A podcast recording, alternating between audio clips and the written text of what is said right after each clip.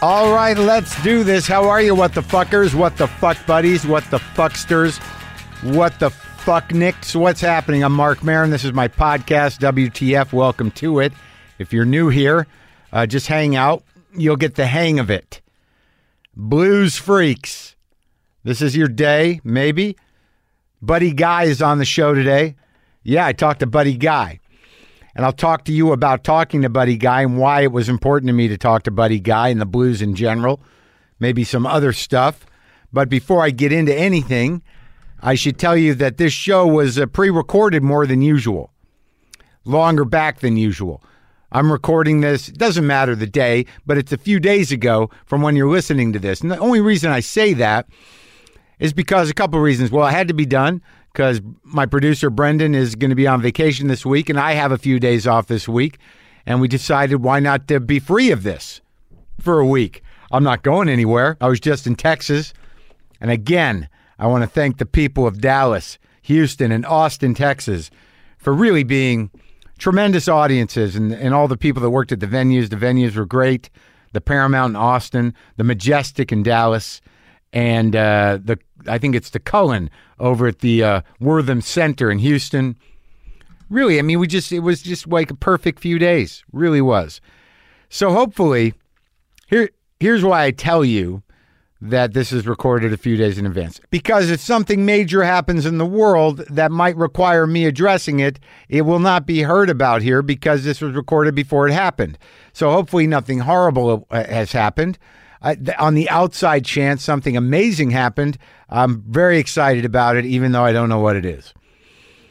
Also, what I'm hoping for is that uh, with this week I got at home to reassess, to reconfigure, to recontextualize, uh, to reclaim my my being.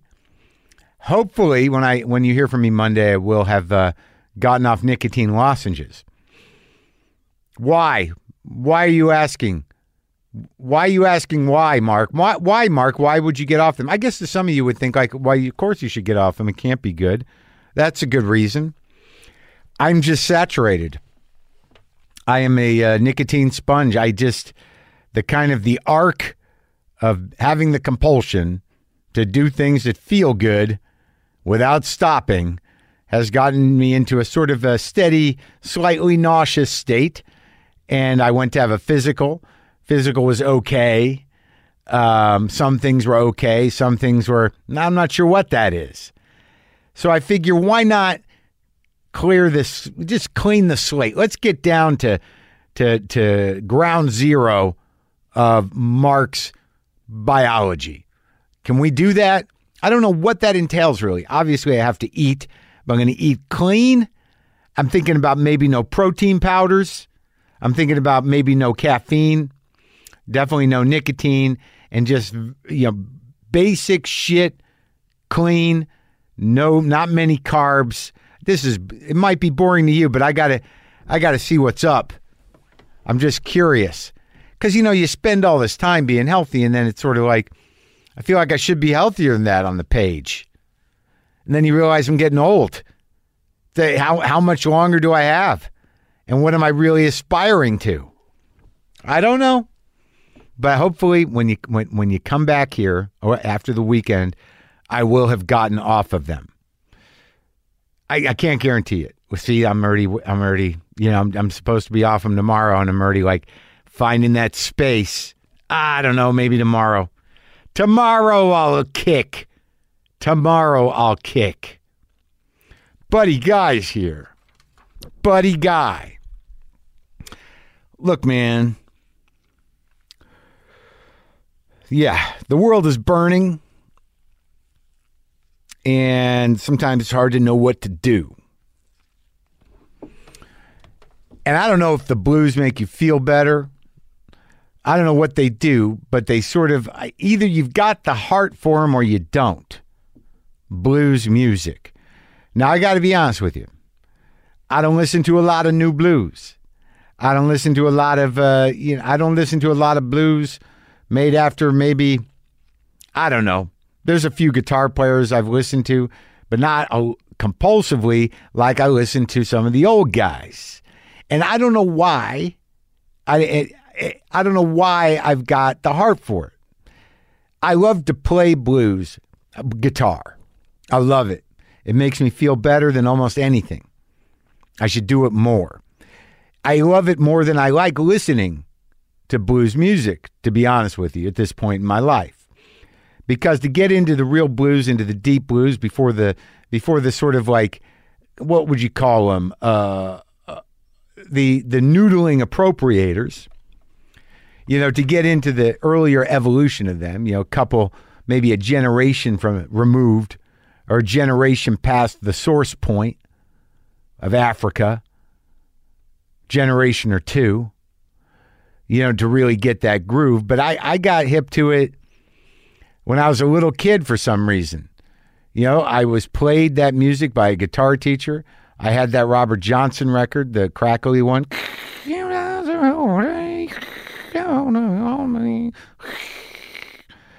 But there was a couple of people like Muddy Waters, you know, specifically, and uh, you know, the another way in oddly was uh, some of the early Stone stuff, and then I got hip to uh, some Chess recordings, Sonny Boy Williamson, J.B. Lenoir. You know, I had some Lightning records, I had the Muddy records, I had uh, Mississippi John Hurt record when I was a kid, and you know, and it just never went away. My my hunger for hearing some of the older guys, you know, like Skip James, you know, his sound, the way he played those notes. Everyone played those notes so different, and so many of them were the same notes. It fucking, it didn't fascinate me. It moved me. You know, the the falsetto blues sound of Robert Johnson or or Skip. You know, just like it kind of just went in and it moves me. It, it taps me into some sort of universal frequency that is elevating. It's both melancholic and celebratory. And then, like I, you know, as I got older, you know, I, I listened to. Uh, I was re- in high school. I was real into uh, Stevie Ray's brother Jimmy, and the Fabulous Thunderbirds. I got into that fast moving shit, that Texas jump blues. Did a little Johnny Winter at certain points. Early Eric Clapton. Yeah, and this is all always unfolding. When I was in college, I saw uh, Big Mama Thornton towards the end of her life. I saw Willie Dixon towards the end of his life. I saw John Hammond Jr. at the Tucson Blues Society with about 40 other people, completely channel Robert Johnson into Hellhounds on My Trail, and it just blew me away. Then I got into other people doing those Johnson songs, like the Stones, like Love in Vain, even the Gun Club with Preaching the Blues. I just kind of tracked it. I don't really love bar blues. I liked Canned Heat. That guy, I think his name's Dave Wilson, was a real channeler. There were certain channels. You know, some of the white dudes that dug that shit and got into it and found their own voice in it. I was moved by them. Buddy Guy's early stuff to hear Buddy Guy kind of you know find a place on his guitar that no one had found before. You know, at, you know, there's a lot of cats that found it. Albert King, Freddie King, BB King, John Lee Hooker, Lightning Hopkins. Get into that groove. Listen to that fucking Hooker and Heat album, Canned Heat and John Lee Hooker. That's some crazy shit. Yeah, that's where it meets up. Listen to those Peter Green records. Peter Green, that Chicago record that he did with Fleetwood Mac back in Otis Spann and a couple other cats. I don't know. Paul Butterfield's first record. What, what am I going to just list records? But there was a Chicago thing, Muddy. Muddy kind of, oh, Muddy and Wolf. Get those Wolf records. Fuck, man. But Buddy Guy always had a sound that you could identify. You know, I could hear it when he was playing backup with other people. Just the way he handled it. Got that Stratocaster going. I pulled mine out when after I talked to Buddy. Albert Collins, another guy, not Telecaster, man, searing.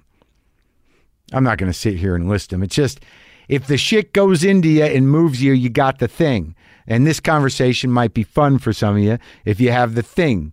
I didn't know where it was going to go, and Buddy's been talking a long time and he's been around a long time. But there's a couple of nuggets in this conversation about certain people, little moments with B.B. King, John Lee Hooker, uh, Earl Hooker, the slide guitar player who I didn't know about, that were really exciting for me. It was exciting for me to meet him. And I saw him at the Hollywood Bowl uh, the night that I talked to him with uh, Charlie Musselwhite, who I've talked to in here, real deal. Jimmie Vaughan and his band and Buddy. And they got to play. They got to play. They can't stop playing. Buddy's 83 years old and he can still fucking he's got a thing, man. It's a weirdest thing, you know, when you play guitar, but it's it's not a matter of being able to do anything fast or being able to do it like anybody else. You know, you got these you got these licks, you're going to make them your own, you're going to, you know, stack them. You're going to turn them inside out. But Buddy, I just owned them. These are the same notes, a lot of them. But how are you going to bend them? How you going to how you going to pull them? How are you going to let them s- sustain and sing? I don't know, man. There's a lot of personality to a lot of the great players. And yeah, Hubert Sumlin, who played for Wolf. But anyway, it was a great privilege to talk to Buddy, and I'm glad he came by because the music does speak to me, and I like to play it, and I like to hear stories about the old days. So, this is me talking to Buddy Guy. He's currently on tour around the country, and you can see all his tour dates at buddyguy.net. His most recent album is The Blues is Alive and Well, one of many, many records. And uh, he's 83, man, and he just jumped up these stairs and sat down, and we started talking.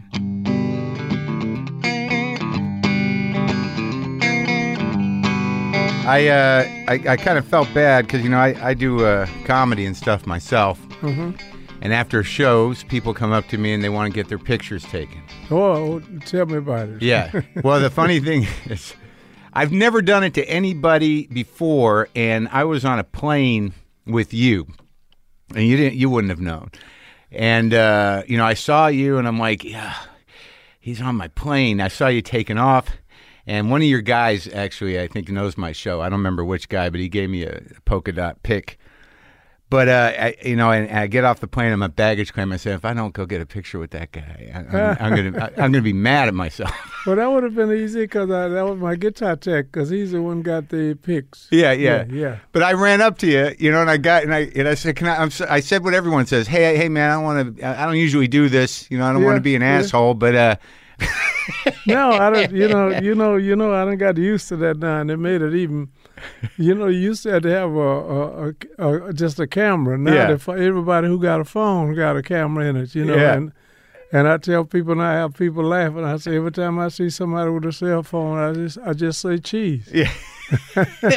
Well, you know, there's that moment where you do it after shows, and, Oh, you- yeah. and you're tired, and maybe you're not looking like I. I, I always say that th- there's about hundred people that got pictures of me looking tired with them. Oh, oh man, I know. you know, I can give you a funny one. A lady Yeah. came into my club in Chicago, and I took about a hundred and something, and she and I had my son standing beside me, and Yeah. I made him print out a. Uh, a, a, a, a piece of paper on it say no more no more photograph. Hmm and she came up she said i'm from australia. Will you please take a picture with me? I say well okay. And i let her take it and she went away and about 20 minutes later she came back. She said could i please have another one? I said if you only tell me what happened to the first one. She said well it made me look too fat. I said what you think the camera saw that was it. You didn't do another one. you, you did. yeah, yeah i did it for man you know 'cause they, they got their way of of, Yeah. of, of, of figuring out how to get around whatever you're Yeah. trying to get out of you know Oh yeah, they come back, or they don't know how to use the phone, or it takes no, five minutes I know. the. Sometimes it takes longer than and that. you're just standing there waiting, holding a Oh, stranger. Sure, sure. so, wait, are you? Uh, where are you playing? You playing tonight? no, tomorrow night Where at? at the Hollywood Bowl. Oh man, that's Mm-hmm. exciting. Yeah, you know, finally, you know, uh, better late than never. You know, I used First time? No, no, No. no. I uh, I've been, you know, I, I guess if you can uh, on promoters, if you can, uh, I guess break even, let them make, let 'em make a little something, they'll call you back again. Because because I passed there many times in my my early younger days with the late Junior Wells, and I'd look at it and say, I'll never make it there. You Yeah. know, and all of a sudden you go to sleep, you wake up, and you got eight Grammys. I've, I've been there before. I made the eight Grammys, and Yeah. they they invited me back because I remember once I was there with Bill Cosby, And uh, I don't forgot who was on the show with me. And he said, "Man, you know, you know, you got the follow Buddy Guy." Good luck. yeah, yeah, no, no, I don't look at it like that. I look at it like that. We're all entertainers, and uh, we just, you know, we've been. I, I try to be friends with everybody, not just entertainers. Yeah. And it's fun to me to be on the show with some other people because I didn't learn how to play my guitar or sing by the book. I learned it by listening to those guys who should have got more recognition than I got, and they didn't live long enough to get it. Like the Muddy Waters, the Howling Wolves. I could go on till Yeah, I mean, next week. I uh I saw you. I I actually saw you do the second show at a place in Cambridge, Massachusetts, maybe early '80s with Junior. Yeah, Yeah, and it was it was crazy, you know, because I remember there was one part of your show where you could play like other people. Oh Like you- yeah, yeah. You, I still do that. you do, yeah. You want to hear Yes. Jimi Hendrix, and you just oh, yeah. do it. Yeah, Yeah. Well, you know, uh, the, the way music is is now, it's uh, and thanks for having me. By the way, a lot of radio stations just don't play uh, the type of blues that was is the father of most music we have today, and.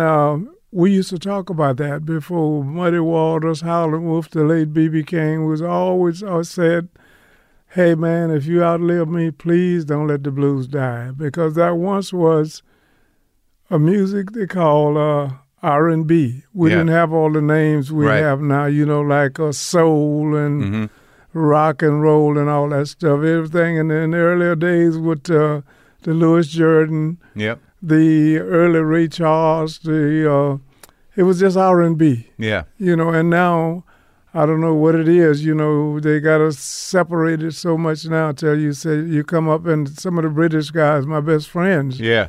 and they would say, We're playing the same thing, you know, you all play. My youngest daughter's in the hip hop. She came to me one day and said, Daddy, we're just playing your music, we're doing it a different way. Same know? groove. Same groove. Yeah. Yeah. I was listening. I I, I kind of you know went through all my stuff, uh, the records I have of yours, and I was listening to later because I was so happy when I got a, an original copy of uh, Hoodoo Man Blues. oh man, Yeah. Ned Junior, yeah. Yeah. and I got I got that one, and then I had uh, I had one called Walking in the Woods, but that was a compilation. Walking through the woods. Walking through the woods. That's one of some of my first stuff when I went into Chicago. Yeah.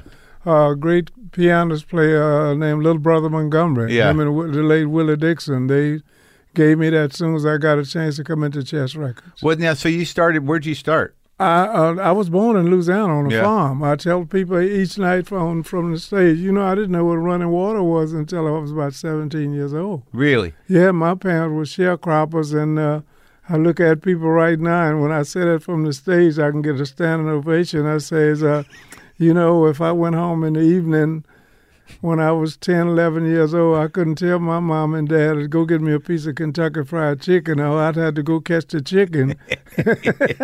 and my mama had to cook that chicken, Yeah. man. You know, oh yeah. How, well, how old were you when you started playing the guitar? Well, my dad finally, you know, they wasn't able to pay, to pay for a guitar. Yeah. And average acoustic guitar back then was two ninety eight or three ninety, not hundreds. yeah, Yeah. yeah, And they had a guy they used to go get every Christmas, and he would come through the house, and they would have go from house to house and drink the gallon of wine and a quart of beer, and no more until next Christmas. And he had a guitar, and the rest of the kids would go and have toys if they could afford to get one. But I would I would go pick his guitar. Yeah. yeah. And my dad finally, uh, what do you call?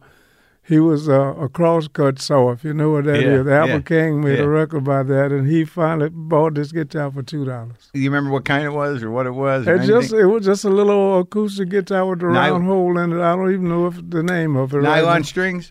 No, it had the Oh, regular yeah? strings on it, but after I broke the, the matter of fact, it had about three strings on it when he got it. Yeah, And then I had to take my mom's uh, uh, what you call it, hairpins and Yeah. things like that and splash it because I couldn't afford to buy other guitar Uh, strings. so, did you have music in the family? What were you listening to? Well, well, back then it Yeah. was it wasn't uh, before BB King and T Bone and them, uh, Arthur Crudup and all them. It was all gospel. yeah. It was voices. So you, know. see it once a week, or you go here? No, you couldn't see nothing. No. But I mean, at the church or anywhere. It was it was a church, but Yeah. we didn't have no instruments in the Right. church. It was all voices. Yeah. You know, you and finally when the the, the five blind boys and uh, the Pilgrim Travelers and people like that, and uh, the record shop started coming out when we finally got that old battery radio where if it rained Yeah. and cloudy, you couldn't hear nothing nowhere. Once in a while, you and then you could hear Lou Rawls or somebody singing like right. that, uh, uh, the Five Blind Boys. Yeah. And, and then you would try to get the guitar to back you up with that uh, voice is Yeah. what you heard. And then out pops B.B. King and T-Bone them and then say, oh, oh, man, you know, you got something now. And when they amplified the guitar, that was it. T Bone. It's like it's all T Bone, isn't it? Yes. Because yeah, BB just uh, made his little. Uh, uh, they they asked him questions about who he was listening to, and I was listening to mostly him. to BB. Yeah, Yeah. well, I got a chance to hear uh, Arthur Crudup, him, Lightning Hopkins, and Yeah. people like that. Because Lightning was there, you know, playing mostly acoustic stuff himself before BB and uh, Les Paul amplified the Yeah. guitars. Because the guitar and the harmonica was obsolete before Little Walter made Juke with Muddy and uh, with the Chess record. They would you go in the mu- music store and say, "How much is the harmonica?" You say. I don't know, man. Just give me anything to get it out the way, man. Until they amplified it, right? In Chicago. You Right. play- did you play on Juke? No, no, no, no, no. I was still picking cotton when Oh, you come. really? oh yeah. So, Yeah. like, because when I listen to T Bone Walker, it's like you know all the licks are kind of in there, right? It's like Oh, the. Bible of licks. Oh yeah. Yeah? Yeah. Yeah. Because see, I mean, BB would talk about it just for, uh, years before he passed away. He say with Jack O'Leonhardt or somebody like that, and then he said, when I heard this guy T Bone Walker, he said, just turn him around. Yeah. Oh yeah. And so, oh, so they were a, a little older than you, so you're Yeah. still listening. So by the time they electrified it and Chess was putting out records, you were you you were still in Louisiana. Still plowing the mule and picking cotton. Oh my God! Yeah. And then when did you like? When did you start to you know taking it seriously? I mean, how what you know? When did you get your electric guitar?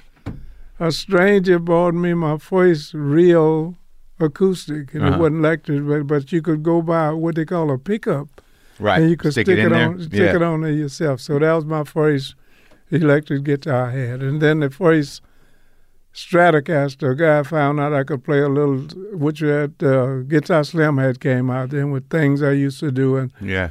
and I learned how to play a little Jimmy Reed and stuff like that. And he Yeah. said, "Well, you know, if you play in my band, I'll let you play my Strat." Yeah. So I played that until I got able to go into Baton Rouge and uh, work at a service station. Then I finally bought a Les Paul Gibson So Les Paul was the first one that I bought. that you bought, Uh-huh. but then you went back to Strats. After I got to Chicago, Yeah. they stripped, they ripped me off for the Les Paul, and a, a lady had a club, and she had found out I could play pretty well, and she let uh, let me borrow the money if I would play at her place. That was my first Strat. Oh yeah. Yeah. So you pretty, you pretty much go between Strats and these like three thirty fives. I know. I, I I don't think I ever had a 335, but I know Gibson was uh, offering me all those type of guitars because I, I- you know, I look at all guitars by the same. What made me fall in love with the Strat? I first saw Guitar Slim, and I Yeah. didn't know what the hell that was. Yeah. And uh, I found out you could drop it Yeah. and just scratch it, but you could drop one of the holler bodies, uh, you know, That's acoustic, and uh, uh, even if it rained on it, it would swell up and break. And I said, "This is a solid piece of wood here. Right. This is what I want. It can go." Because Slim was wild and crazy. And Yeah. I, I made this comment on several interviews I had that I wanted to play like BB King, but I want to act like Guitar Slim. What with the with the theatrics playing it with your teeth doing Oh that? yeah, oh yeah. That- oh, you yeah. got that from Slim. He didn't. No, Slim didn't play with his teeth. He was just wild with it. I came up with some of these ideas that uh, I better do something because I would never did never think I was good enough to play as well as BB or T Bone or Slim. So I said I got to put a little something else in there and make somebody pay attention to me. It's funny you say that about the Strat because that's that's true. When I just read this book about the creation of the the solid body Solid body, yeah. and Leo Fender. I mean, those the first tellies and the first strats they were built to to to take a beating, to take a beating, and yeah. and they were built so anybody could fix them. right. And It took it took years for Gibson to to to not be so arrogant because they they didn't want to get into the electric guitar business because they thought they were pretty highfalutin. They had the best guitars, so they didn't know how to keep the quality you know that they would with their with their acoustic instruments with the electric. And that's always why I, I always felt. Didn't you always feel like Gibsons were kind of the, the the fancy guitar? Oh yes, Yeah. oh yes, oh yeah. Yeah. like, you know, I I think don't a lot deserve- of people like that. Yeah. Did you know that uh, also? Not change the conversation. When I Sorry. first went to England, Yeah, It was 1965 before most of those guys got so big and famous. Do you know from Jeff Beck to Eric Clapton to uh, Jimmy Page, they all came to me and say, I didn't know Strat could play blues. They had, to- and when Really? they said, no, and, then, and I got this in black and white why they said it. You know, I'm like saying, what do you mean, man? He, he said, I thought that, that that was a country and western guitar, man, and you couldn't play blues. But now, now we saw you, we all got Strats. So you're working at a filling station. You're playing some gigs in Baton Rouge, right. and then what? What makes you decide to you know, to go to Chicago? Because you knew all those guys were there. Well, you know, you could see the the Louis Jordan, Yeah. Uh, the Ray Charles, but until you got 21, you couldn't see them until they come play in one of those places that they didn't they didn't sell booze. Right. And I found out if you go to Chicago before you got 21 years old, you wasn't going to be able to get in the club to see them no way. Yeah. So as soon as I turned 21, which was July the 30th, 1957, September that year in 57, I headed to Chicago, not to be a, a guitar player, because I think I at that time I was saying you got a lot to learn. Mm-hmm. So someone told me, said, if you go to Chicago, now you can watch the Muddies, Yeah. the Wolves, the Walters, and uh, the Sonny Boys, and all those people, and maybe you learn something. And all of a sudden, I got stranded. Got there and got stranded, and somebody found out I could play a few licks of Jimmy Reed and and the guys who was playing behind Muddy and all those people like that. And then uh, they said, uh, "You got to hear this youngster. He can play a little bit like this, that, but he wild and crazy." And all the guitar players started coming to me, the late Wayne Bennett, Matt Murphy, and I'm like saying, what am I doing to make y'all want to listen to me? And I'm trying to find out what you all doing. I said, man, you kind of wild, and people like that, you know, because I would jump off the bar. Wasn't no big blues clubs, and I would just be walking down the bar, and everybody, most of the blues players back then, was sitting in chairs. Hmm. And I Oh, said, really? Oh yeah, Even yeah, with Mud- the electric guitars. uh huh. And Mud and all of them were sitting in chairs and playing. I said, Well, I can get some attention because I'm going to jump around on the stage, which I had saw Guitar Slim do that. Plus, I went there with a, uh, you got the wireless now. They had a guitar, I saw Guitar Slim with this 100 foot lead wire from the guitar. yeah. And the first time I saw him, they said, Ladies and gentlemen, Guitar Slim!" And all I saw, I met him right at the stage. And I didn't see no no guitar player, but I heard it. Yeah. And he was coming in the door. He had a hundred foot wire. Yeah, coming in the door with a red suit on, with a white hat, and I said, "My God, what is that?" That's that's that's what I'm gonna do. that's what that's what I'm going to do. So, But, uh, but like, uh, so you get there, and you before you get, uh, you know, known. So the, all these guys were just playing at different places, like Wolf and Junior and Muddy. just and, just in a circle, because you never they never did hardly come out and tour like we do today. And in Right. the South, you would BB King when he came out, you would have Big Joe Turner, the fire, a lot of doo wop groups. oh, they tour on a bus. No, no, everything was in the station wagon then. You Oh. couldn't. They wasn't making enough money to get a bus back. Cause the bus was. Uh, I wish you could get the bus at that price today. But everybody was going around in the station wagon, all piled up in the station wagon. Because BB King uh, told me that he once played 365 days, Oh, but he never did leave his house. So that wasn't a big long tour. You know, you could right. play Regional. 10 days in Louisiana, 10 days in Mississippi, which was joining, Yeah. 10 days in Arkansas, which was joining. So it wasn't, wasn't, wasn't a hard job as it is now. We play California. And as soon as I leave here, I got to be in, uh, I think my next one is in Milwaukee. And you and you and you fly or you on the bus. Well, all over, I think mostly all over four or five I fly, but the bus have to make it there and you have to get, you give the bus a chance to get there. So when now, but I wasn't always able to do that. sure. So when I first started coming here, I was driving cross country myself in a van with the late Junior Wells, and I was the manager.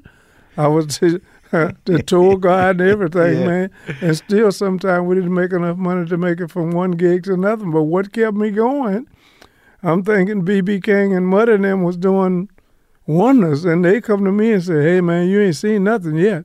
Yeah. You know, you know, BB King told me when I first met him, he said, sometime I just make enough money to make it from one gig to the other. And you and, and and what drives you is the the love of the music. The love of music. Wasn't no such thing as love of money then. It's just, you know, right now, when I see people smiling when I'm playing, I say, "Oh man, you know, if whatever problem you had, I made you forget it for five minutes anyway." You know, Yeah. because music have a tendency to do that. Not just blues, all music. When you Oh, see yeah. people smiling and clapping their hands, like, I say, if you had a problem, I made you. At least I made you forget it for a while. that, that's the power of the thing. I, you know, I've always, uh, you know, when I play, I play blues. I listen to a lot of different kinds of music, but there's really nothing more satisfying than playing. oh man, you you know, I, that's that's the joy of my life. yeah, must, Oh, yeah. You're lucky then, because that's what you do. Well, I, you know, I try to tell young kids now. I got uh, two sons waiting very late. They first they went, went into the blues until they got 21 and saw me Yeah. play. And one of my sons said, "Oh my God, I didn't know you could play like that." Because I well, I never well, I never did go home and say, "Yes, what your daddy do." Yeah, you know, yeah. I just let them make up their own mind. Yeah. And as soon as they got 21 years old, they got got old enough to come in the club. That's when he said, "Oh my God." Yeah. he saw the whole show. Oh yeah. And your brother played too, yeah? Yeah, he passed away. Uh, I'll be uh, 11 years on the 20th of this month. Yeah. hmm You did a few records with him. Yeah, I, I played on a couple of his records. So when you get there and, and you're in Chicago, you know how how does it start to unfold? I guess like you know I you know I can tell you're playing in the back of anything. Like I was in a record store just recently, and they were playing some collection. I think it was like Koko Taylor was on. it. It was some sort of I made our first big record. Yeah, it was like a- Dang Doodle. right, and it was a bunch of different artists on this one whole Yeah. record. And I'm like, that's got to be Buddy Guy. Like I Yeah. could hear it. So I mean, they must people must be able to identify it, and you can't. You know, that's just something that comes from your heart. So, like, you know, you're insecure about, like, I got to learn something, but other people are like, nobody plays like that guy. Well, you know, that's what they were telling me. But you, do, do you know I didn't realize that Yeah, of course. until um, Because you had the heroes. Claptons. Well, the Claptons and the Beckon people come say, man, you know, I heard a lick and I had to find out who played it. Yeah. and it was you. I'm like saying, I didn't know I played that, man. You know, I just Yeah. went matter of fact, when when they would call me in for a session behind behind the Howling Wolf, Muddy, whoever I played, Yeah. They would give you like twenty bucks just to make the record. Yeah. And I needed the twenty bucks. I wasn't even thinking about one day somebody gonna say that's Buddy Guy playing. Right. I'm like saying, give me my twenty bucks and I'll put it in there for you. You know? yeah. Well, how did that like? How what was it like with those guys? I mean, you so you get to Chicago, and you what you it, it seems like you you made a few uh, singles. Yeah, first They, didn't- they didn't with, give uh, me much opportunity to play on my own. They they knew I could play, and they said which which I couldn't blame it. The Chess people had made. I mean, the Mudders and Wolf Walters and Sonny Boy had made Chess what they were. So well, what was would- Cobra Records? Well, that's that went there first because the Chess Yeah, refused one, me. right. And the Yeah. first somebody who really helped me was the late Otis, Otis Rush, which passed away uh, what two, two years, not quite two years ago. Otis Rush. Otis Rush. Yeah. And you and he brought you in over there to that smaller label. Yes, he did. Him and the late Magic Sam. Oh, Magic Sam. Yeah. Oh, that that boogie riff that he does. Yeah, I'm, man. I'm trying. Oh, to, yeah, I'm trying yeah. to figure it out. Yeah, yeah.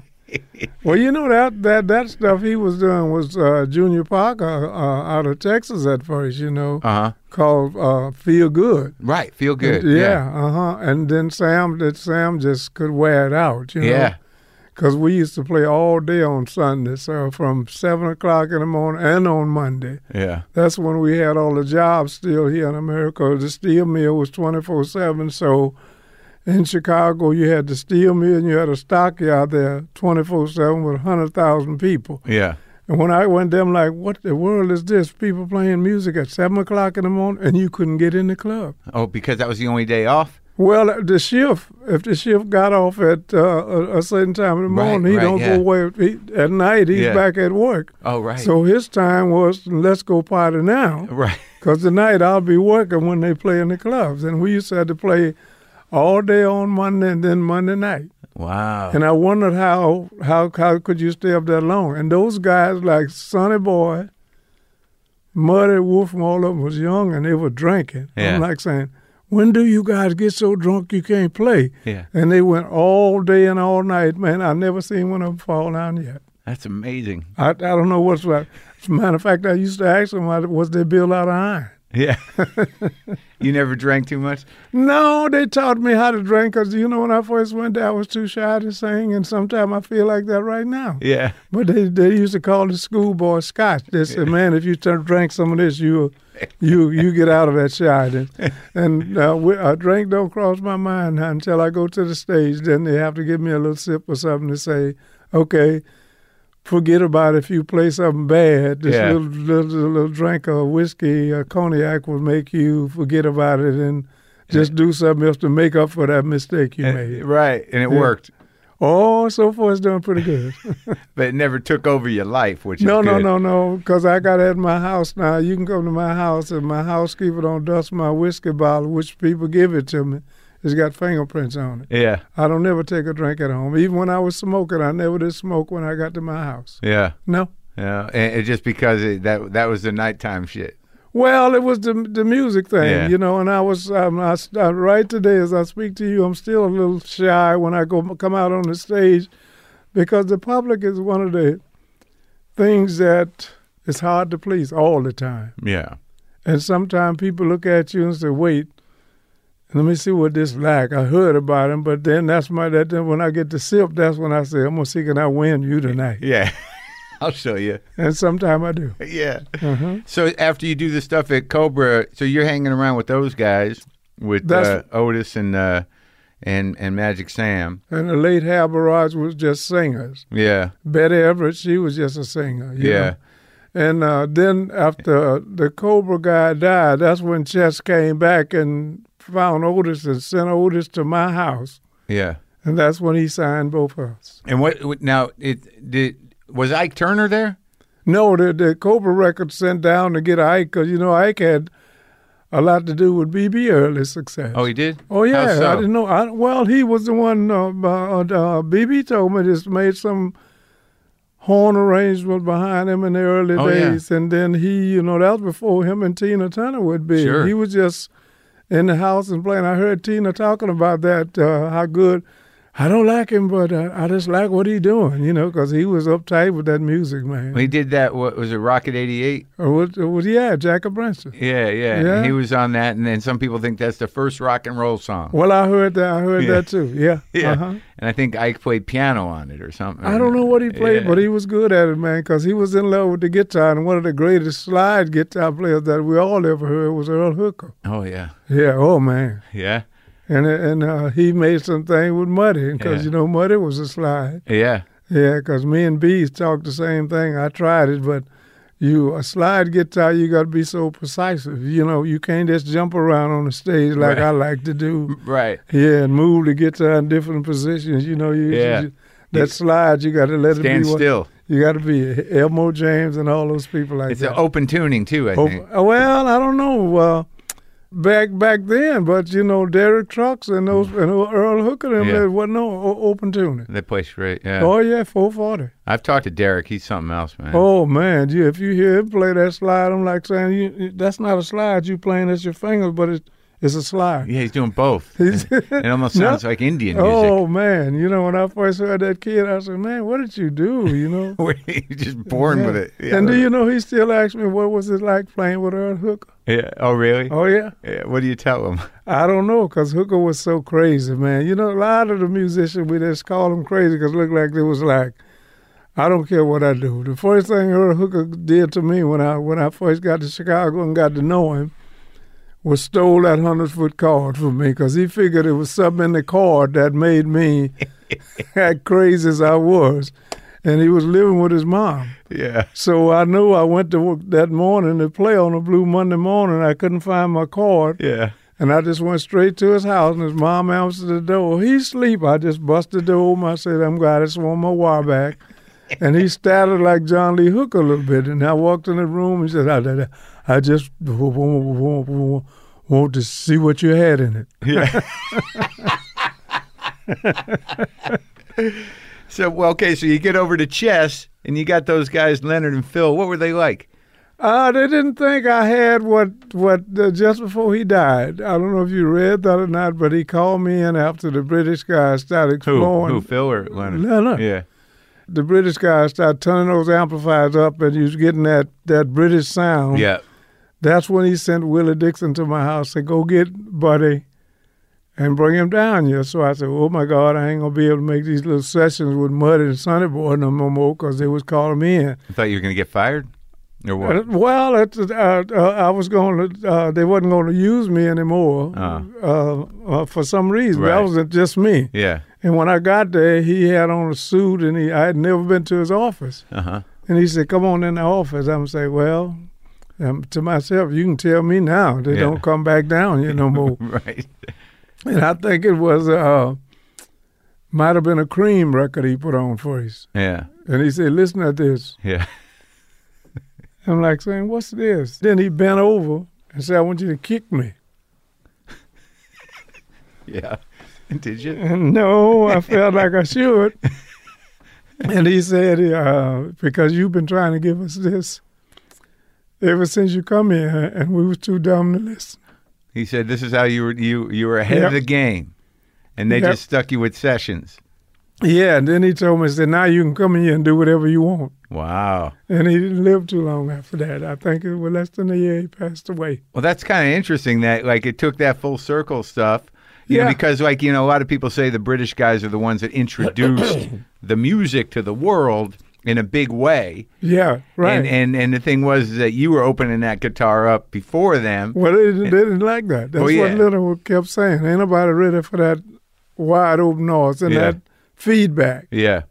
And it wasn't a lot of feedback. I just wanted that ring Yeah. that uh, the British finally went beyond me with it. Well, right. They were playing the same licks. They were playing your licks and, and Freddie King's licks. Right, right. And and uh, you know, because it seemed like at the beginning, you know, Clapton was all Freddie and you, a lot of it, right? And Yeah. he just cranked that Marshall up, cranked it. Yeah, I, apparently on that first Blues Breakers record, the guy didn't even know how to record him I because know. he refused to turn it down, right.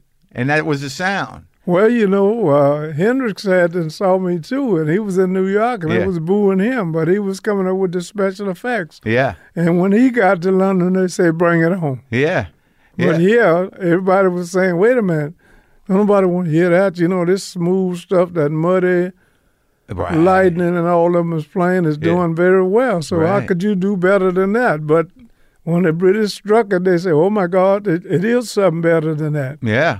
What's it's not better than that, but it's it's, It's the like next phase- next well, step. it's it's like technology taking us now. Well, you know, yeah, but know? also like doesn't it like you know because I've been uh, watching some uh, reading about jazz and listening to jazz that there was a point where you know where you had to straight up jazz and then those guys went out into space and then Right. changed the whole thing. oh So- yes, oh yes, right. So you know you're going to do that with the guitar too. You got to go to space where you can just do the same old thing. Well, every time I wake up and turn my radio on, I'm look I'm looking for something to say. Oh yeah, yeah, something new, you know. But yeah, but technology has got a lot to do with music right now. And I tell people right now, some of the superstars I will not call names. When you see them doing those big shows on television, it's lip singing. I Oh, can't even follow myself on the lip singer, man. I tried that. yeah, Because we had disc jockeys before the Chess people died. Used to call you in. We'd get a new record out, 45, and they would call you out, and they would be spinning the record, and Yeah. they would have the mic on like this. And you could, you it wasn't on. You Yeah. was pretending you were singing, but sometimes they would like to click it on to really hear. I said, man, don't turn that on because I can't even follow my own self. yeah. but I imagine like when you're doing all those sessions, like Little Walter was kind of a crazy guy too, right? Not just walter all of them was crazy. Yeah, I wouldn't even get into that with a man. You know, quiet as it kept. If I was talking to BB King like I'm talking to you Yeah. now, that music would have been gone 20 minutes ago Right. because all the conversation you had with Muddy,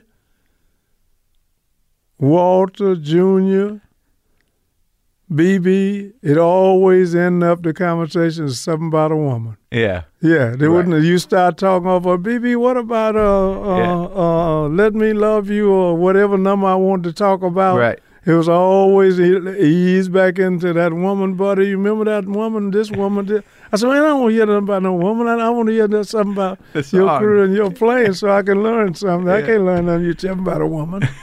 But you got to watch it. You when you were playing with them, you got to watch all those. You got to watch Muddy, right? And you, well, I would used to try to steal in after Yeah. they found out I could play, and they would never let that happen. If Yeah. they saw me, it's just like, come on to the stage. yeah, And I'm like, I don't read music. I'm watching your fingers trying to steal a lick from you Right. with BB or whoever. Right. You know, and they would never let me do that. They would, who, No. would, who wouldn't? The, BB or Uh, any? BB or any of them, you know, BB would do his show, but if he would look at me and because I used to would, would try to hire. yeah. because I just want to hear him, and if he spotted me and said, "Don't you go nowhere, come on up here, I want you to play," and I several times he have took the guitar off and give it to me. Yeah. Yeah. Because he didn't want you to steal? No, no, he just wanted me to, you know, that's the guy Play he your own was, thing. man. It was all good, so good. It was like a adopted parent, Yeah. you know, and they were like saying, you can play if somebody don't know you can play. I'm going to let them know you can play right now. Yeah. Right. And that helped me a lot. It was like that story about uh, Clapton having Hendrix on. in- Yeah, in England, and that was the end of it. That was. Right? what about Hubert Sumlin? He was good. Right? Yeah, they. Uh, I heard this record yesterday morning too. Uh, I should have quit you and went to Mexico. They had been in the studio three days, and Leonard heard this rhythm and they couldn't get it, and he said, "Call Buddy." Yeah. And I got up about seven o'clock that morning because that's when they was making the old Leonard and Mudders and them session was like six, seven, five in the morning Yeah. because they wanted them to come straight from the the bar. Yeah. Oh, While they're was still ha- hot. What? Well, and while they were still half drunk, Yeah. because Oh. half of the time when you got there, they had the two bottles of whiskey sitting on the keyboard. wasn't on electric keyboards then; it was the big piano, Yeah. you know. And they had the whiskey sitting there. I want you to sound just like you did when you left the club last night. So when they called me, Willie Dixon came and got me, and they said, "Leonard want you to see, can you get, hear this rhythm he want?" And I said, I walked in there, and within two cuts, he said, "Now that's what you got. How come y'all can't do that?" And everybody was profane, and you know, Yeah. uh, everybody was a MF. Yeah. Yeah. Yeah. Oh man, when I when I went in there, I used to be sitting quiet trying to learn, but I still was doing what they asked me. And they said, "Hey, MF, Yeah. turn your guitar up a little bit. I don't hear enough of you." And I'm like, "I don't know who you're talking to," so I wouldn't look up. They would come out of the engineer room and punch me on my shoulder and say, "I'm talking to you, MF." I said, "Oh, okay." Six weeks when I was there, when they said, "Hey, MF," I said, "What?" Yeah. and what was the groove they were looking for? Was it Hubert groove? No, it was something that uh, uh, Leonard could hum it to you, and I could hear what he was doing. It was like boom, boom, boom, boom, boom, boom, boom, boom, boom, boom, boom, boom, boom, boom, boom, Yeah, yeah. boom. Like, And kill, soon- like uh, Killing Floor? Yeah. Like, yeah, that riff. Yeah, Yeah. Yeah. as soon as, as soon as I heard, it, I said, "Yeah, this goes. That's how let the tape roll." And yeah. So you start recording on Chess, and then, you know, how does Delmark come into it? You started, you were doing both? You were recording with Junior on Delmark and then your own stuff on Chess? No, well, you know they were so slick then they didn't want you to, to record Right. for nobody else. And if you notice that album, what you talking about, Hoodoo don't Man have my name Right, on it. I know. Called, And it's called Friendly Chap. Oh, oh really? Yeah, so that was me. What Yeah. they call a friendly chap. That's the that that shit. Leonard know that that that was me playing on that. It was trying, you were trying to hide it from Leonard? No, you had to hide it from them because they The could they had a little contract on you, you know, and that if they said you can't play for nobody but us, which they had all the rights. It's like baseball contracts. They didn't change it now. They can get rid of you, but you can't get rid of them. Of course. Yeah. Yeah. And that, that, that album's all you. It's all you and Junior. Yeah, uh huh. It was that early in the morning. That I didn't know that Delmark Records. It was a record shop, and he just decided to catch us that morning and, and have me and Junior record something. That's Bob Koester? Bob Koester. Koester Somebody yeah. just told me he just sold it though. He don't he don't own it no more because my somebody's chasing my son now. The one I told you about didn't know who I was until Yeah. he was 21, and they're trying to get him to cut something with it. Yeah, it was on. I guess. Yeah, I think they sold it recently, but back in the day, it was like on Grand Avenue or something. So uh, I forget where it Yeah. was, but I think he moved once or twice Yeah. since since that since that Hoodoo Man album. well, you know what's Yeah. interesting about that that record is so clean. You know, I mean, it's just so clean. Well, you know, it was just just, just straight things then, and you didn't have all the tech you got now. It was real to real. We used to make a record, and if they heard a beat in there yeah, that they didn't like or like, they would have to take a razor blade and cut that little piece out of the tape. Now they punch a button and it'll cut it oh, out. yeah, there. yeah. They can add it somewhere else. Uh huh. Yeah, And because you know, during the session back in those days, you would take a break and they'd be playing something and see do they need to play it again. You Yeah. could tell as yourself. Sometime I'd be in the studio now and I could use the bathroom and come back and say, "All right, we're ready to go again." Who's that? Oh, that's you. That's you. You didn't even- That's, you, that's what you just did. You know, that's just how much technology and got into evolve into music and whatever else you do now with well, tech. you, well, you kind of mix it up, you know, because like on that record and on on the, some of the earlier Chess records, the sound was like you know straight Strat sound. You know, it was real clean. Yeah. And you can't hardly get that no more. Yeah, uh, it, Right. very few people play like that. I, Robert Cray played like that. Right. Yeah, Right. Uh, There's right. something about that, you know, that in between position that I pops know. a little I bit. know. right? I Yeah. know. And that's what those British guys were giving me credit for because without them, I don't know if I'd be talking to you now because I was like a unknown. I was there, but I was unknown. And all of a sudden they start saying, we got to find out who Buddy Guy is. You know, because you used to bend those notes out there. Oh, yeah. and, and, you Oh, know, yeah. ride the edge, and they're like, "What's that sound?" Oh, yeah. yeah when did you start though? When did you start real? uh, You know, using uh, uh, effects or uh, wah pedal or I don't you know, crank use it up. I don't hardly use that now. You No. know, the only time I use it when I want to let the people know about the late Jimi Hendrix or, or somebody like that. Right. I just try to do each night on my show. Yeah. I just don't. I just don't go in the dark. I just let people know who John Lee Hooker was. Who I hit a. Matter of fact, I go to the stage uh, night for last, and I would ask the audience. There was a lot of people up there in California, and I said, I don't have to be right, but I want y'all to know, and y'all give me some names who you think was the best guitar player, and then I'm gonna give you my opinion, and I don't have to be right. And they started calling you. I said, no, I'm talking about before me. Yeah. Uh, uh, uh, how about uh, Stevie Ray? I'm talking about before Stevie Ray. How about uh, and they just name and name and all. I said, now hold it, let me give you my opinion. And I hit a note by B.B. King, and Boom. boom. Yeah. And yeah, and John Lee did like that guy. Like he had his whole own groove. Oh yeah, You had And- like i listened to that. it's a weird record, that Hooker and Heat record with Canned Heat. Yeah. And they're all trying to follow him. Yeah, It's- yeah. it- it- well, well, you know he. I'm glad you asked that because you know we was the best of friends Oh, man yeah? before he died. And day one when I met him, do you know I never did meet him yet? Um, The first time I met that guy, him and Big Mama Thorne was in Germany, yeah. and Oh, doing that weird show that they put on TV. I I think it Yeah. might have been that, but I didn't know who he was. and He didn't know who I was, so they were everybody was still drinking heavy then. Yeah. So my thing was, I came downstairs a little earlier than what me and you talking now, and I said I just got to meet John Lee Hooker, because that's the first thing I taught myself how to play was Boogie Children. Yeah. So I walked down to this big table in the morning. It was like a big dinner table. It was eating breakfast. Mm-hmm. And everybody was just talking. And Big Mama was a big wise, you know, she had the flow. And I'm Yeah. like saying, I just went over in the corner and picked up acoustic guitar like that and started playing Boogie Children. Yeah. And a guy came over to me and said, "Du- du- du- du- du- du- du- "Who you? du- du- Who? du- Who's you?"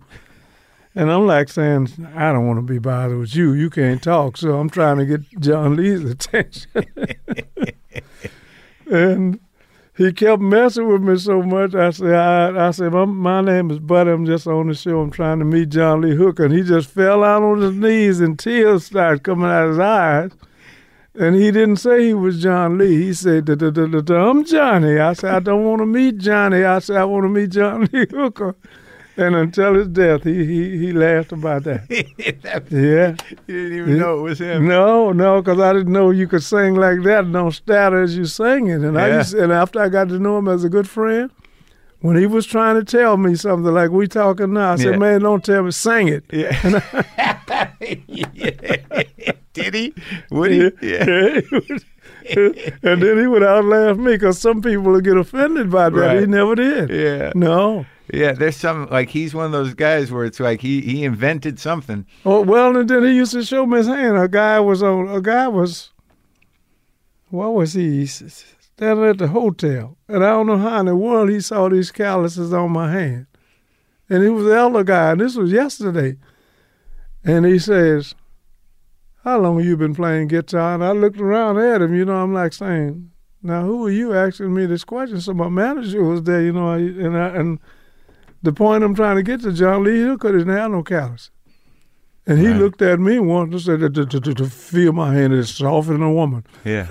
I said, I said, well, how do you play the guitar? Because he just slapped his Yeah, guitar right. and just played that book of children, man. You ain't never heard him squeezing no strings or nothing like that.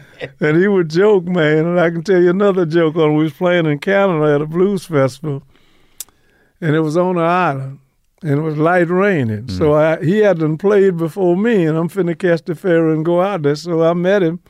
I said, I'm glad I met you, man. I say, I, now you can tell me what I do if I play boogie or just play some slow blues or whatever, whatever they playing out there. Let me know what to do. And he looked at me and said, "Da- da- da, I don't, I don't know.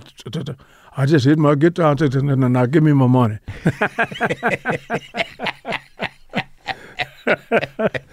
oh man, I miss that. You know, I, I really do, man. You know, Yeah. they, they don't make them like that no more. Yeah. I don't think there will never be a BB, Muddy, Wolf, Walter, and John Lee now. They could make you forget about it if the promoter didn't pay you. They could make you feel like you got paid Mm. because you had to laugh at them, whatever they were doing. Oh, yeah. Oh, yeah. yeah. And Oh, also just the the idea, I don't know what it was really, but it seems like a, a lot of players now and just in general that, that they don't they, they can't get to themselves. You, you know what I mean? They get to somebody else, you Yeah. know, and the, the style is the style. But you, you know, it seems like you guys and the generation before you, they couldn't help but be themselves. Right, right. And Well, I, it- I don't know what that is, but it's I don't great. know. I tried to figure it out. Me and BB, when all of them used to talk when they was in their good health, we just never could figure out what that is. But Yeah, You know, um, I used to look at them and I thought when I, when I went into Chicago, I'm like saying, all I want to see these beautiful homes or beautiful cars or whatever they Yeah. got. And I I remember very well one Monday morning there was a harmonica player named Shaky Harden, James Cotton, Junior Wells, and I forget who else, a couple more harmonica players. And I looked and there was Little Walter in the corner. And I looked and I said, let me start some crap here. I Yeah. say, I said, hey man, they want to know why you here because you they gonna blow you out of here today. Yeah. And, and guess what he said to What? me? He said, hey man, go buy me a half pound of gin. Let me separate the men from the boys. now this is Little Walter. yeah, And I said, me buy you a half a pint of gin? And a half a pint of gin back then in 1958 was 98 cents. yeah, And I had about two bucks. I said, you can have both of them. yeah. And I went to the stage and cranked up. And they was coming up one by one. And when Little Walter came up, he started playing something. And I looked at Junior Wells. I said, man, did you hear that? He said, yeah. I said, what did he do? He said, well, you know he plays this harmonica oh, bottom side up. So I said, all y'all should turn them bottom side up. He played it the other the other way. Yeah, yeah. He didn't play it straight like like the rest of the guys. And it seemed like he was playing almost like yeah, it, uh, it sounds like you know he took a lot from the sax players. Like he. I don't know what he did, but he had that tone, man. Oh, man, because yeah, I told yeah. my son uh, a week ago, I said, just listen at him close, closely, because there's something about what he was doing, and he never did how to show the harmonica. Right. Most of the harmonica players, Junior would turn it loose. Sonny Yeah. Boy, Sonny Boy used to turn it loose and put it in his mouth like this and don't hold it. Right. Right. I yeah, even yeah. seen him take it and put it on his, on his, uh, what do you call it, goose pipe right here, Yeah. and and you could hear him. Sonny Boy. Sonny boy. Well, he, he is a showman too, uh-huh. right? and he could put that harmonica back in his mouth just like a cigar yeah. And blow and blow like this microphone Yeah. and, and, and, and hit the notes right with it. And I'm like, saying, man, Yeah. how you do? But that Walter had something. He would hide that harmonica in both hands. And played right up on the mic too. Right. Like, And every once in a while he would open that hand. Mm-hmm. And it was something when he opened that hand you heard that you didn't when he closed it. Yeah. And I used to tell harmonica players, I say, watch that, man. That's the tone. Well, that's what I saw BB, and I said to myself, BB had a rhythm in that left hand. Yeah. He didn't need a special effect Right. because Right. he could vibrate that man on that pinky finger. He could vibrate that better than I can with the the rest of the fingers I got. Yeah. And I know a thousand guitar players looked at me and said, "You right? Yeah. Yeah, It just it's it's the it's that unique gift. it's, it's something you have that God gave you that He didn't give nobody. What else. was Wolf's uh, uh, It, it was it was It- it that voice? It's just his voice. Yeah. You know, because first he was just a harmonica player. Then for, for the end of his life, he was playing guitar too. Yeah. A lot of people saw that guitar jump out front after Leo and uh, Les Paul and them amplified it. Yeah. A lot of people was, was saying, "I need to go to the guitar because the guitar players is, is going Yeah. are getting paid a little more than the harmonica players or Oh, whatever." right. Yeah. Once it once he electrified Uh-huh. it, and it, you know, Mhm. and then it became Mhm. that's the thing people want to see. Right. Right. Yeah. Yeah. So Yeah. now, when these guys, when the when the new guys started coming around, like, were you around then when uh, Butterfield, Bloomfield, All of them was coming up in Chicago. Yeah. I can make you laugh about that. You Yeah. know, when they first start coming in, coming up in Chicago to play the blues, the blues clubs then was ninety nine point nine black Yeah. people playing blues. When you saw a white face come into a blues club, you say, "Either that's a cop," and we couldn't afford to buy the drinks, so we was, we was buying the, the, the, the stinking wine and stuff, and you would hide it because you had to bring it in under your coat or something and hide it. And so you would look and see a white face and say, "Don't pull up that bottle of wine because they're gonna take it and pour it out." Yeah. So that's a cop sitting over that table. And this Yeah. is Michael Bloomfield, uh, uh, Charlie Musselwhite, and all these guys. Eric Clapton and them start coming in, and all of a sudden you get to know them, and now you can tell them what they was doing. I man, you was making me miss drinking my wine. they was they was just cracking up, man. I say, I thought you was a policeman, man. I said, no, man, we come here to listen to the blues. So they were learning, they were watching. Uh huh. Michael Bloomfield and them, and I used to see him. Every time I saw a white face, if he wasn't a cop with a uniform on, I said he's a, he's a detective. He was an interesting player, huh? Oh man, you know, you know this. And his dad was a doctor, Oh, really? and and I found out that his dad didn't really didn't want him to play the the stuff he was doing because he wanted him to, I guess, kind of follow his footsteps. Because a doctor Yeah. back then, you know, you know, you got a chance to make a decent living as a doctor, not as a musician. Yeah, sure. But his, I guess his dad didn't know sooner or later music would make more than a doctor if, Yeah. you, if you was lucky enough and good enough. yeah. Yeah. In Butterfield, he, he I think he Oh, learned a lot from Walter, huh? Well, he could play, man. You Yeah. know, let's let's just face it. And Yeah. then when he left Chicago and come out to California, I think he got hooked in the. Well, back in the sixties, all of them was into a, The dope? a little. Oh yeah. Yeah. Mm-hmm, It killed a lot of them. Ah, you know, I look at it like this: we ain't gonna live always. You know, I looks at them and they used to try to introduce me to him for something I just didn't never like it. You know, I ain't never, I ain't never tried the cocaine. Uh, the Grateful Dead made me draw for a reefer in Berkeley, California, one Yeah. night, Yeah. and we walk. He walked me around behind Who, the Jerry? little blues club. Uh huh. Yeah. And I drawed off that thing, and he said, "Now you gonna play some stuff you never heard." And I said, "Okay." and I got in the club. Eric Clapton was sitting out there. And the next day he called me and said, Man, you play some stuff you never heard. I said, You right. I didn't hear nothing. How'd you get involved with that? I saw you in that movie about that bus, about that Festival Express bus. Well, that was the, the that guys was- from the band and everybody. Was Yeah, that was the Janis and uh, uh, the Grateful Dead and all that. That was that guy in Canada that almost like Sears Roebuck here, Eaton and Walton. Uh huh. They would rent that train in uh, Oh, Montreal. train, right? Yeah. and it, it would it would run all the way across the country Yeah. to. But we never did make it to Vancouver. No. they they they, they had them towed the train up and uh, drank all the whiskey and smoked all the dope. On by the time we got to Winnipeg, And that was it. that was it. yeah, because it was jumping on top of the train, man. It was. If I had to do it, I'd do it all over again. Well, there's that footage of you with that hundred foot wire. Oh yeah, yeah, because they had me. That's why you know Mick Jagger finally got it because they had me on a tractor there once. and They lift me up in the air on the tractor. yeah, right on the cherry picker thing. Uh huh. Oh yeah, that, uh, that's where Mick got it, huh? Well, I seen him on do that, and Oh, he yeah. had he had a, a a safety belt on him with a chain, but Yeah. I didn't have nothing on me on that one, you know. You just had the guitar. You were Oh, focused. Oh yeah, Yeah. And that's that's when my youngest brother had just come and joined me, man, and he didn't live. You know, he, like I say, he lived uh, on the on the twentieth this month. He's been gone eleven years. Yeah. hmm So, like, I noticed that what we it, it's interesting because you know you talk about you know getting the respect that you deserve. It seems like it, it, it took a while, but like there was a, a period there where did, did you not make records for a, a decade?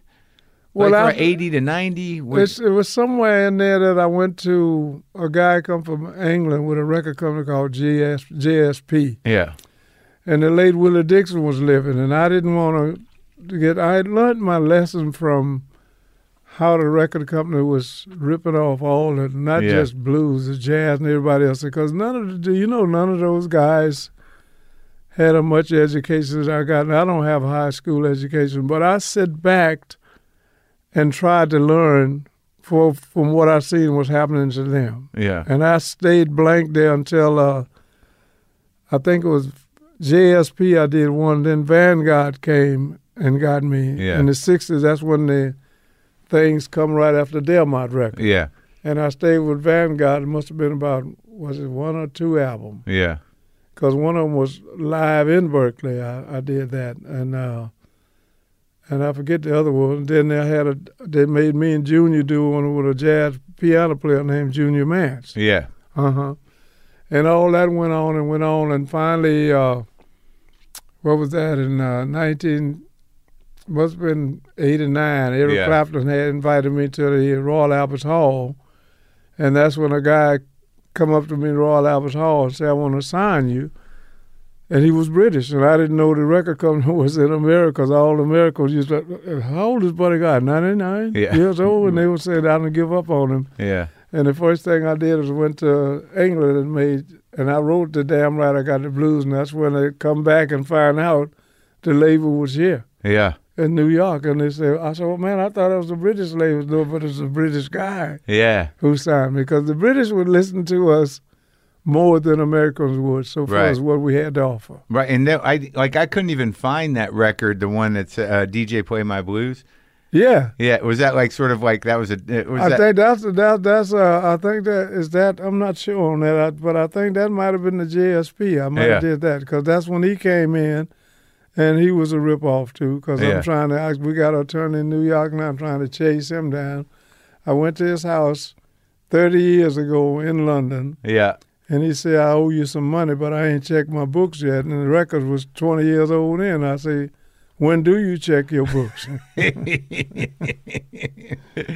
yeah, but it just seemed like there was a lot of time between them, and then damn right I got the blues. That's the one that blew up, Blew up. That's that what took me to my first Grammy. and that was like you know how old are you at that point? Oh, that was 19, I think that was 1989 or something like that. That was that guy John Porter John Porter. because you did a few records with him, Yeah. Uh huh. and it's a, and I don't know how much anything influences it because I was looking at his credits. You know, he was you know kind of a new wave kind of you know Right. uh, yeah, and and then. It, it, you get a couple of guys like that that you work with that that shows a I don't know how the relationship works, but but it does change the sound, doesn't it? When you have a producer, do you, how closely do you work with those guys? You just let them do it. Well, you let you, you you know, like I said earlier, I like to listen. Yeah. And I like to listen to you or whoever else can come in and may give me an idea. And it's it's like if you know you drank too much, but you need somebody else to tell you, you don't Yeah. need nobody else to tell you. You already know that. But when they tell you, you say, "Oh yeah, you're right." You know? You're so that's yeah. what I that's what I was looking at with that. So That's how it works, huh? Uh huh. Because you did a few albums with him, and then you know the, and then I guess like it must have changed your whole business, the touring, everything, the Grammy, record sales. Well, you know, the, the, the Grammys and the record sales helps anybody if you can do it, you know. And right now, today, like I said, I talked to BB early, uh, Mud and them before they passed away. Blues, and I heard George Benson doing a kind of kind of hardcore blues Yeah. lately, uh, and I'm like saying blues must be ain't, ain't quite dead yet, because you used to, you know, it, was, it used to be so good listening when you just turn on an AM station before all the big FM stations came in. You could hear Mahalia Jackson. Yeah, You could hear uh, uh, Lightning Hopkins. And then you could hear Lou Rawls. I mean, they played everything. hmm And now you turn on a radio station, uh, and disc jockeys. I was telling my manager coming in here yesterday. This some of the disc jockeys used to talk for you, yeah, just like if BB King would hit a good note, and you'd hear the disc jockey cut right in and say, "Come on, BB." And this used to get me, you know, and it was a good, it was a good feeling to say for them to say that. Look out, BB, Yeah. you know, look out, Howlin' Wolf, you know, look out, Big Joe Turner, you know, and tho- those little things like that was getting next to me. And that would make me jump and say, whatever they did, they made the, they made the disc jockey recognize it. yeah. And that's the good, that's the good stuff. Don't happen on that holler anymore. No, and I Yeah. think also the blues was like one of those things where there was a certain point it seemed where everybody just tried to play it. Like Right. you know, every bar band, everybody in the world Yeah. that they could do it, but and then I think sometimes it's good that the music's getting out there, but but then the public gets a sense that well that's just a blues and anybody can play it, and then they Yeah. forget about the guys that really Right. play it Right. because they always stand out. Oh yeah. You know, but like yeah. I can pick up that guitar and play some blues, but you know, who cares? Well, I mean, I like yeah. it, but you know, but the dudes that really, you know, that that stand out, that stand out. Yeah, it's almost like my mom used to tell me, you know, a ladder is easy to climb. But she said if you let one foot slip, your butt is easy to hit the ground. Yeah, You know, and that's the way blues is, man. It don't you know, you luck as the devil in the world if you can hit a record and and this was happening back then in, in the late fifties and sixties. You could get one I, I remember some blues players had one hit record and it just bloomed, never had another one. right. And and I don't know how that worked, but it, uh, I'm like saying they had a guy called High Heel Sneakers, Tommy Tucker. Leonard Chestnut was going crazy, and I think he made one or two more, but it never did get big as that Tom that that first one, High Heel Sneakers. Well, that's the weird thing about hits. Sometimes they'll kill you. yeah, Yeah. uh-huh, And a uh-huh. lot of, I guess it seems like, like like what you were saying before is that Chess and those guys at the time, it took them a minute to come around to real blues, and they, they were trying to do soul, right? And they were trying to do Well, R and B music. And, Well, they they had the jazz too. You Yeah. know, they, uh, uh, when they got going, they had the Gene Ammons and uh, uh, all the big jazz guys there, man. But they never did let you step in the way of Muddy and Wolf and Walter, because that's who opened them up. yeah, And they was taking on because they was like, it was so bad once that you could go there and open a little label. And if it take off, if it took off, Leonard Chess would come in and say, "I'll buy that." yeah, And, he, and he'd offer you a little money and buy the whole little label from you, and he would take it over. just to get the artists. Well, at first he had to turn you down, but Yeah. he didn't know you could do that. I remember a guy named Bobby Saxon made a, a record called uh, "I'm Trying to Make a Living," and, uh, and the black guy would come down on 47th Street and say, "This is my record company," and put that out on. You could just let one radio station or two radio stations play, and if it took off, Leonard found that out. He was coming find you, man. I want that record, man. You know, I'd, I'd Oh, buy really? it. Oh yeah. But Yeah. he but he didn't have mob connections or nothing, did he? I don't know about the mob connection because because someone told me even the Cobra record had some connection with Yeah. that, but I never did get that deep to find out whether it was or not. But I do know that Duke Records out of Houston, Chess, and all of them had some connection. Like like if I screwed up with Chess, they called it a blackball. So Duke right. didn't want me. Uh, uh, uh, of course, back then, RCA and those labels like I'm with now, they didn't think about no blues. Right. Because I'm with RCA now, and that was a hand me down. I bought this label. But because this label was the one who signed me, uh, signed me in '89 with after Eric Clapton's show, Yeah. and then uh, I think they might have went out of business. And uh, next thing I know, say, you know, you with RCA? I said, no, I didn't know that. Yeah, because they bought it. Oh, what Yeah. was that show that Eric did? Like twenty three guitar. It was a big uh, guitar show. No, it was uh, the Royal Albert Hall. He did it for I don't know if it was every year, but every every year it was a big thing. He was because he was I think he might have been the only blues guy was going and was selling that thing out. You you look at him as the guy that turned it around for you a little bit. Yeah, because Yeah. he brought me he brought me in there, and when he brought me in there, that's when I got signed by the bigger label. It's amazing the the lack of respect sometimes. Because I read years ago, I think I read a, a Muddy biography that said that uh, Chess had him painting the place sometimes early on. I didn't never see that. Yeah, because I- before, you know, I- yeah, I was in Chess Studio doing a record called My Time After Awhile. And the Stones come in there to do an audition. And they line up in the wall. Well, my mine was this size, why they would lock me up to sing, but I could look out the window and see the rest of the band. yeah, And I look, and these guys was they stood them against the wall. Mick Jagger, uh, uh, and Keith and, the and, Bill and, and Bill. Charlie. Yeah, and I'm finna get angry. Yeah, And all of a sudden they say that's a Rolling Stone, which wasn't nothing to think about then, just a Rolling Stone. So Yeah. Muddy Waters that helped them brought the instruments upstairs so Yeah. they could do the little audition for chess. Now that's the most, because I, I think they got some uh, clips of paper on, on that now yeah. uh-huh, in Chicago. I had it, but the, you know, when I get something like that, if some people get a chance, I'll never see it again because they'll take that. that was the first time the Stones came to Chicago and they were Uh-huh. watching everybody. Uh huh. Yeah. Did you meet Hendrix? Yeah. Yeah. Do you know the first night I met him, I was in New York and I was had that while long while and I was putting on this show, man, and I had a guitar, I think, behind my back, Yeah. and somebody was coming and we got a clip on that too Yeah. at my club. I think they still got it, and the reel to reel tape. Oh, really? And he was coming plugging this tape up, reeling the reel, and all I heard was, "That's Jimi Hendrix, that's Jimi Hendrix." But I said, "So what? Who is Jimi Hendrix?" You Yeah. know. and he laughed about it before he passed. He said, "Man, I've been trying to want to see you all my life. I canceled a gig to make sure I catch you tonight." He had a gig that night, and he canceled it so he could come see me play in New York. Yeah. Yeah. Nice guy.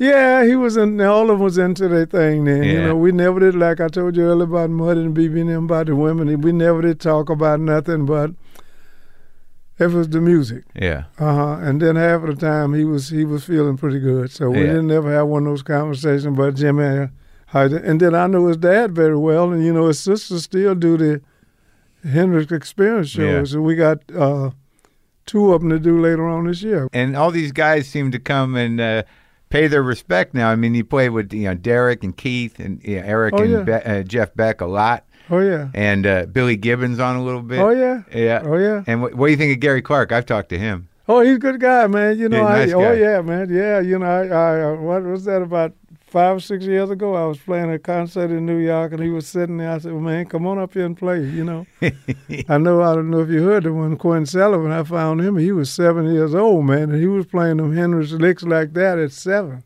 Wow. You got to check him out. Quinn Sullivan. Uh huh. He's great. Just check him out, and if if if you can pull him up, he was seven. yeah. And I I'll call the kid up a little, you know, if the little girl boy, and sometimes he'll hit one or two notes, and I say thank you. When he came up, I couldn't get rid of him, man, because he was playing like Hendrix, he was playing BB, he was playing me, he was playing everybody. I'm like, what is that? I don't know. This is this is something you can't teach. No, I know, but At there's a few of them around. Derek's that way too. They're just Yeah. these prodigies. Oh yeah, yeah. You can't teach that what they got. You know, you can learn, but when you catch them that young already playing like that, that's not that's just uh, that's just some God gifted talent. So yeah, it's like magic. Oh, And, I'll- yeah. and you play with Kim Wilson too on the harp. Oh, a lot of time. You know, when I first started going to Texas, I just back to the old conversation. When I'm from Louisiana, we used to could pick up some of the radio stations coming out of Texas and Yeah. all country and western. Eddy Arnold and people like Yeah. that. The horseback western movies with the acoustic Yep.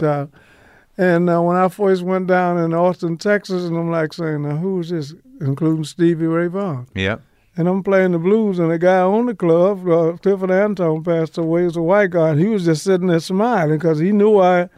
I'm like, What? blues being white by playing by a white man in Texas. Yeah. What is this? And BB, you got to hear BB King sing about Johnny Winters. He said he he was down there, called Johnny up. He said, "No, this is not a white guy playing like this, Yeah. especially the blues, you know." Yeah. And Jimmie's good too. Jimmie Vaughan. Oh, Jimmie's on the show with me tomorrow. Oh, is he? Yeah, yeah. I've talked yeah. to Jimmie. He's great. Oh man, yeah, him and his little family, man. You know, his wife. He got two uh, daughters, teenagers now, and I think I introduced him to his wife. He got now. Oh wow. Oh, you- yeah. Well, I'll tell you, man. It's uh, it's been great talking to you. It's well, been a thank you so much for having me. Real honor, and you know, and uh, and uh, are you back in the studio soon, or what are you gonna do? Well, I think they got me coming in November, and you know, I'm always surprised when the record companies like RCA say, "Can we get him back in there?" I say, "Yo, I must have broke even." Uh, the blues record must have made y'all feel like uh, you didn't lose nothing on me, because I'll be looking for that red pink slip every time I finished the album, and it's time for another one. I'm waiting to say, "Well."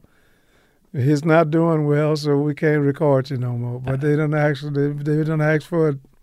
I think like three or four, five months ago. When when can we get him back in the studio? So we planned it. I think sometime in November. Who's your favorite guy other than your own songs? Who whose songs you like playing the best?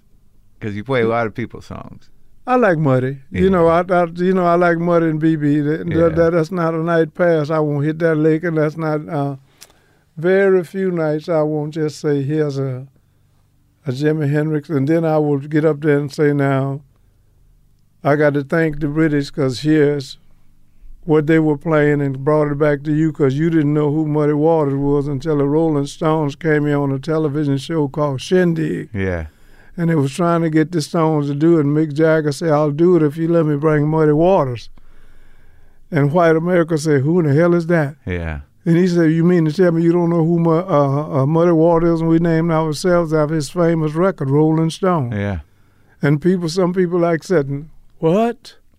You know, and it's true. Yeah. Because that's what they named themselves out That's of right. Rolling Stone. Yeah. Well, now I want to come. Do you, are there tickets? Oh, we get you. Want to talk to the manager when when when we get out here. I- I'm excited. All right, Yeah, buddy. Thanks. You got man. it.